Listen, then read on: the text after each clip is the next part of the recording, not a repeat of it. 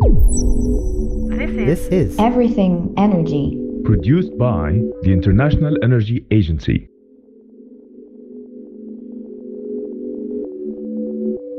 Hello, and welcome back to Everything Energy, a podcast created by the International Energy Agency that looks at current energy issues as well as the future of the global energy system.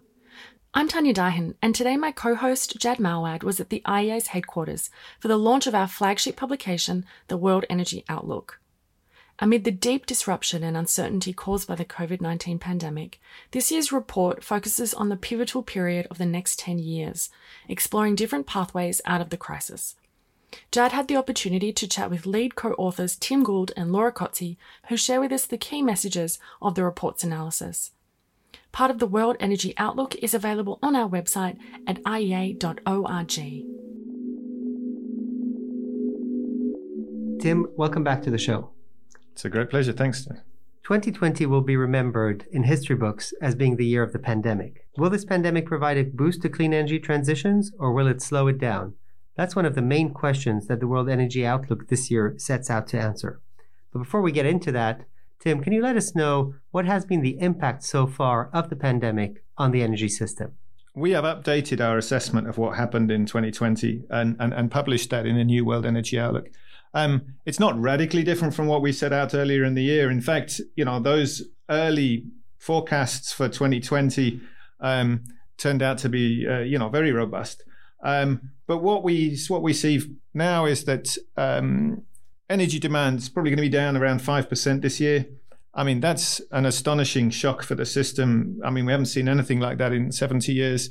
Um, but the impacts vary quite a lot by fuel. So, oil eight percent down, coal seven, um, but then natural gas more like three, electricity demand two, and renewables, particularly renewables in the power sector, um, have actually increased their contribution to global, um, you know, the global energy uh, demand uh, or meeting global energy demand this year.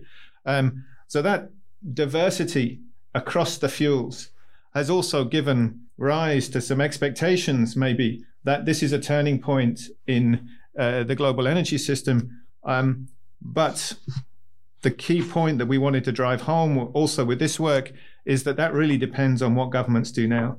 You know, when as the as the economy comes back, then are we rebuilding the old system or are we looking to to create something new?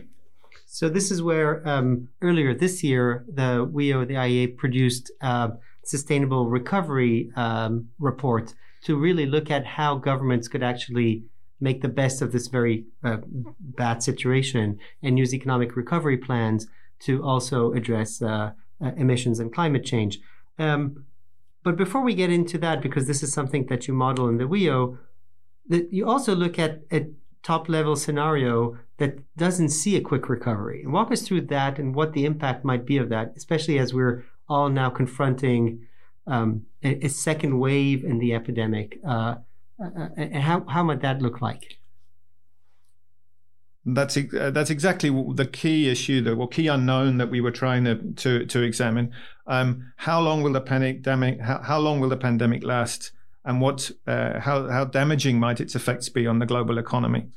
Um, and then in our stated policy scenario, um, we assume that the pandemic is gradually brought under control in the course of 2021, and that allows then for a relatively rapid recovery uh, in the economy. So the economy, global economy, gets back to its pre-crisis size next year, and energy demand in 2023. But what if those assumptions are too optimistic? And that's certainly in people's minds right now. Um, so we also looked at this delayed recovery scenario where the effects of the pandemic are that much more prolonged and the impacts on the economy, not just in the near term, but on the the long-term growth prospects of the economy uh, also take a, a, much more severe hit.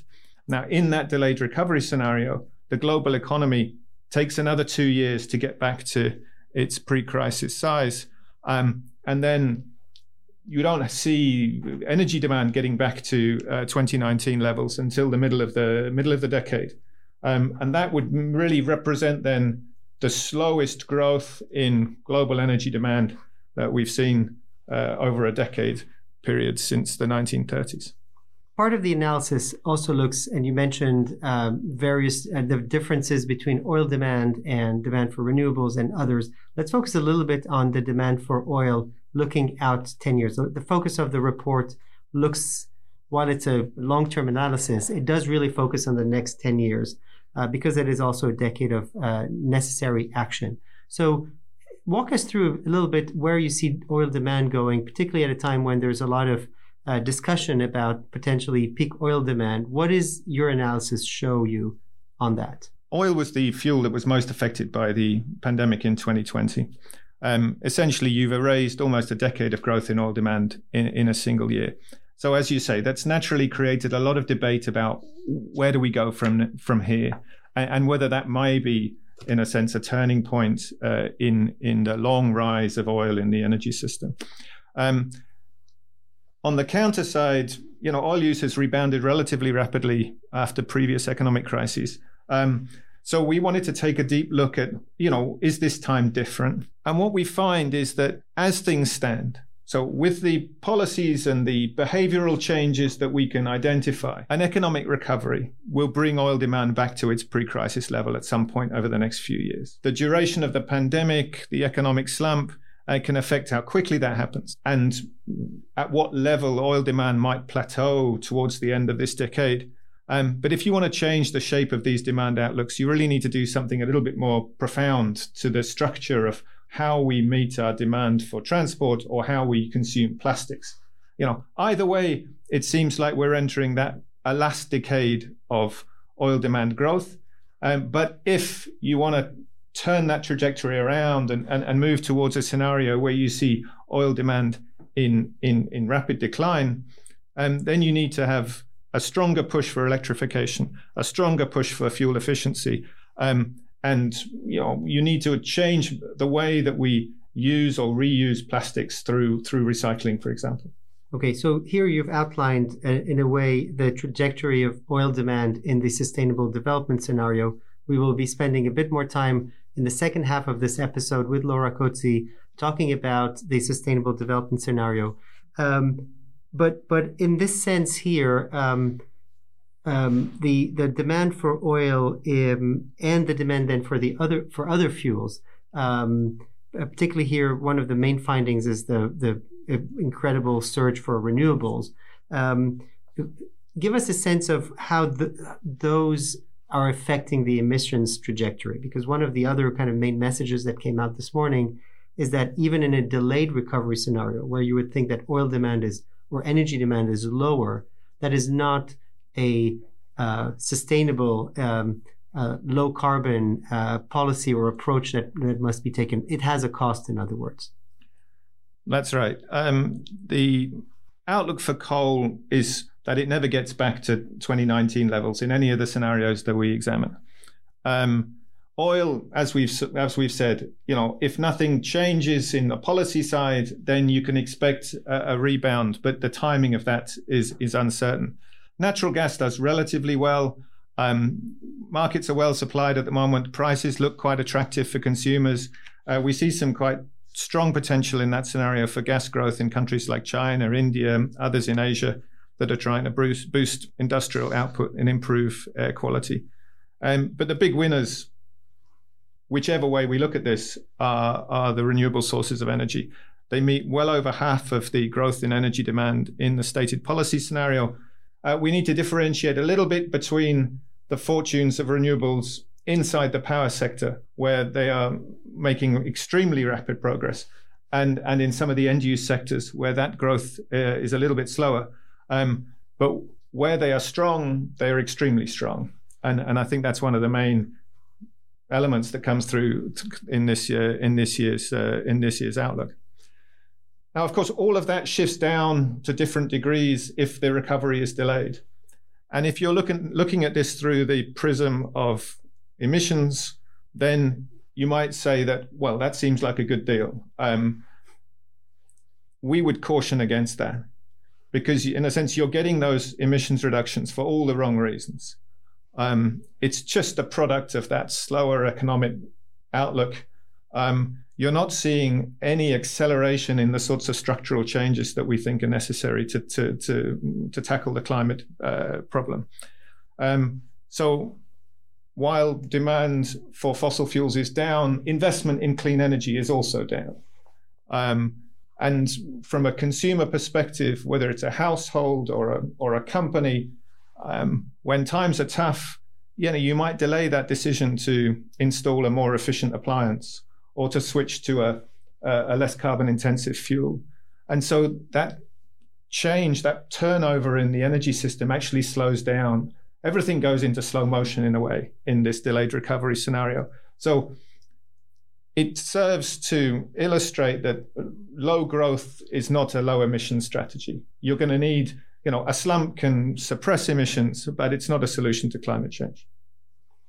Thanks. Um, if if we go back just a little bit um, on the oil and gas uh, producers, you mentioned that um, oil had been particularly uh, hard hit. Oil demand had been particularly hard hit during the um, big this year. Um, tell us what that the implications of that uh, for oil and gas producers. You produced earlier this year in January, I believe, um, a report about the oil and gas industry in the clean energy transition. Um, today, we're seeing sharp drops in the value of these assets. What is what are the implications of this analysis? I think there's two ways of looking at this. Um, you can look at it from a, a, country perspective, so countries that are very reliant on oil and gas revenue, and then you look at the industry perspective on the company side. And I listened uh, with great interest to your conversation earlier in this series with Ali Al-Saffar, and with whom we worked on on the first aspect of this, so the country perspective. Um, and what I think the experience of 2020 demonstrates is that it's it's more than ever uh, essential for major producers to to diversify and reform their economies to reduce reliance on those hydrocarbon revenues.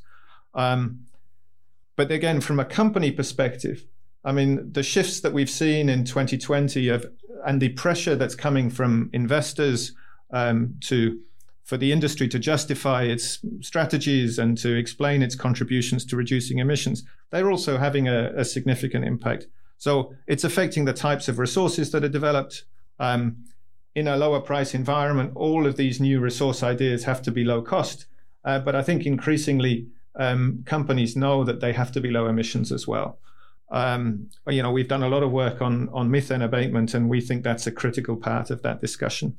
Um, and when we think about diversification from a company perspective, um, you know, we need to bear in mind one of the lessons from this January report that you know there are elements that we think are essential in clean energy transitions, um, whether that's offshore wind or whether it's technologies like carbon capture, utilization, and storage, or low carbon hydrogen that are actually quite a good match for the uh, the capabilities and expertise and engineering know-how uh, of these large oil and gas companies. So we think that there is there are areas of the transition where they can actually play a very important uh, play a very important part.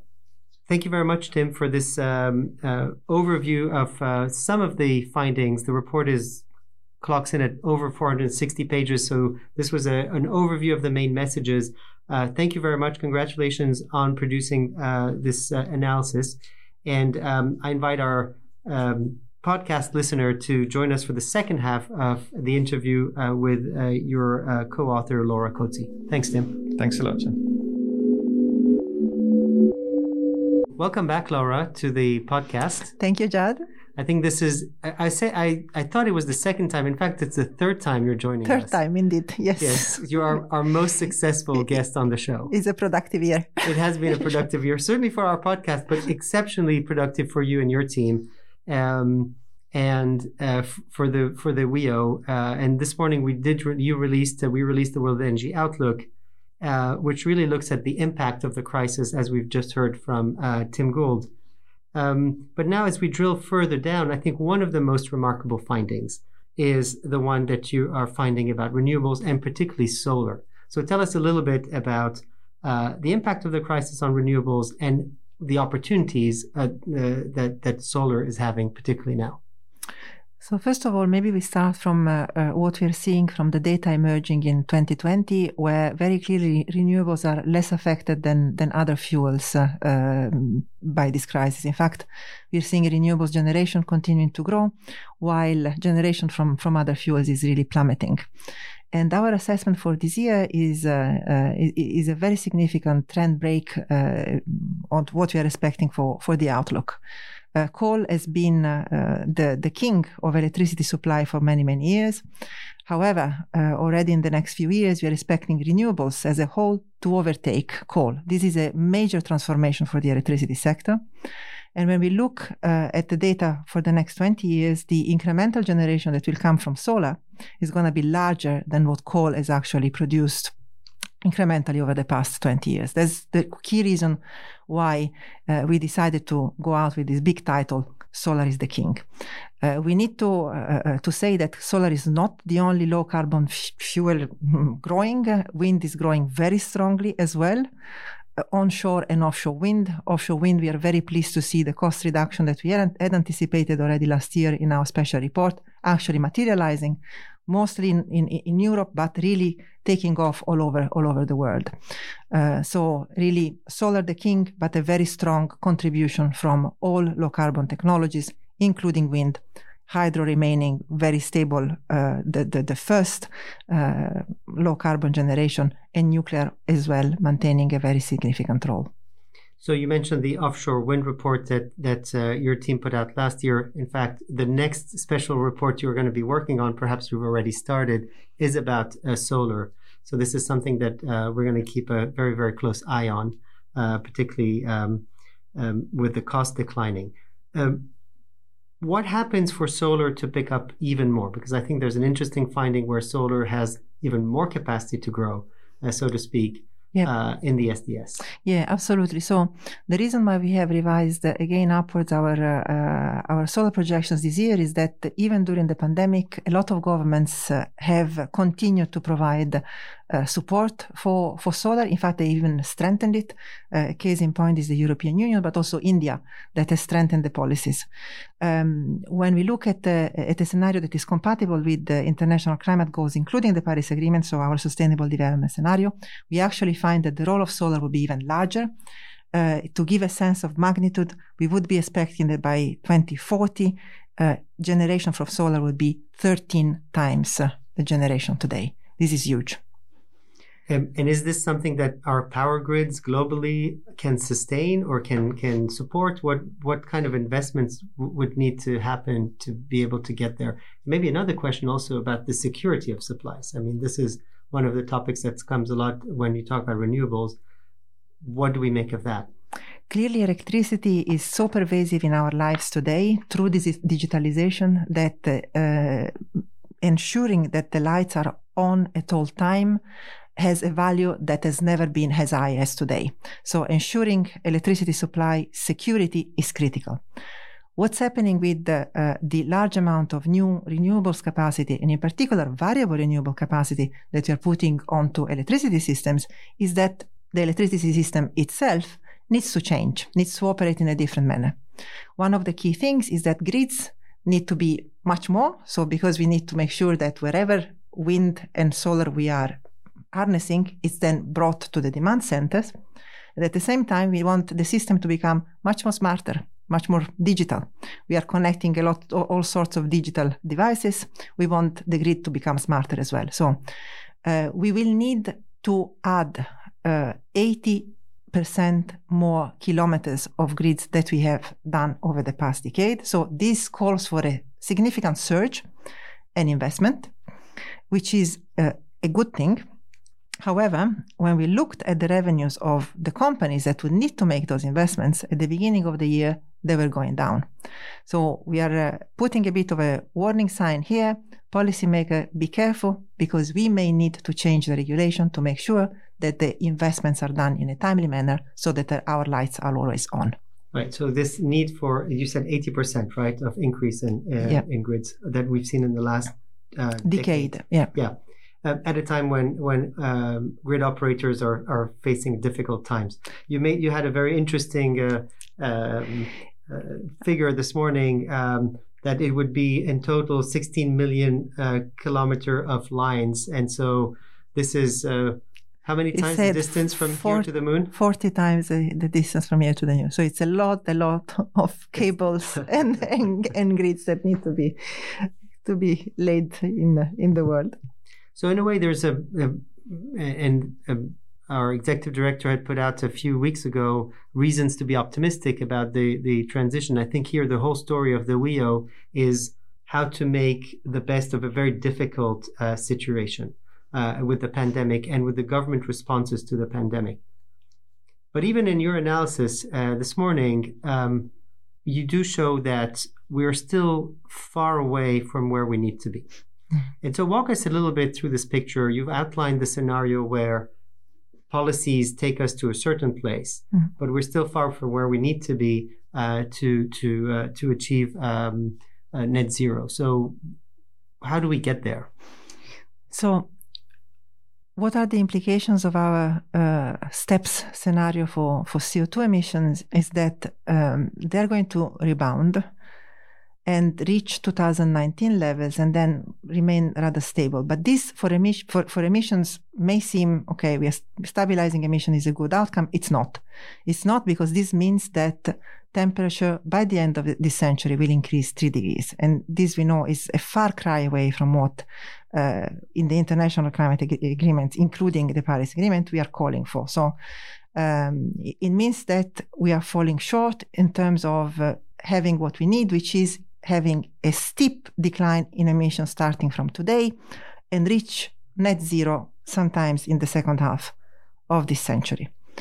So, reason for optimism. Yes, there are some because there is an increasing number of countries that are implementing sustainable recovery plans. This is the case for the European Union, for example.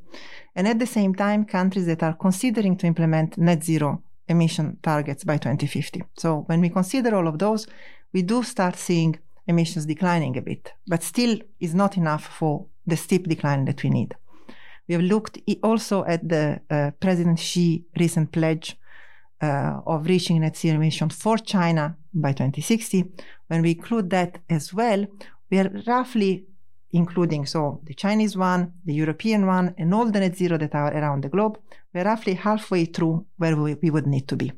So what, would need to happen? What would need to happen is that for the rest of the world, we have still an opportunity because we are still in the middle of the pandemic, which is terrible on one hand. On the other hand, we know that governments will need to put forward new recovery plans.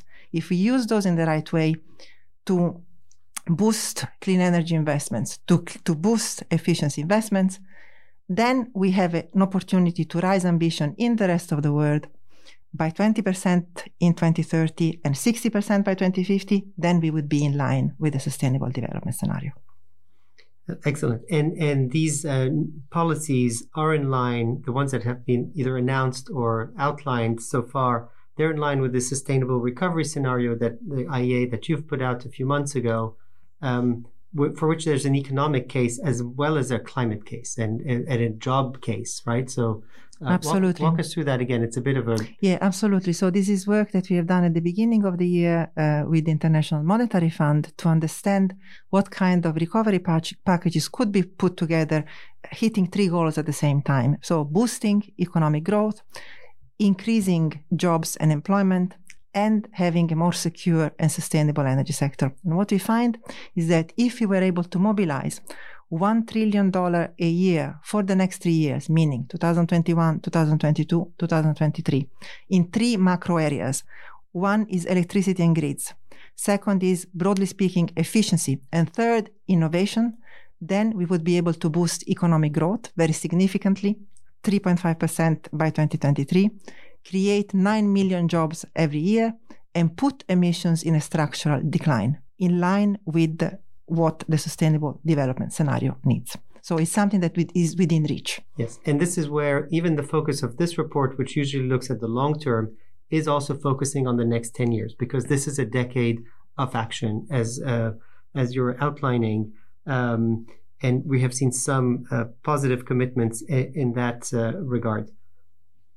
There's another uh, scenario or case that uh, uh, is also part of the novelties of the report this year, uh, which is the net zero by 2050. So you've extended the SDS analysis, which is an S, a net zero scenario, but you've you've looked at what would be needed to bend the curve even more steeply to 2050. So um, walk us through some of the main elements of that scenario, uh, if, if you would, and uh, before we get to how achievable in a way is it.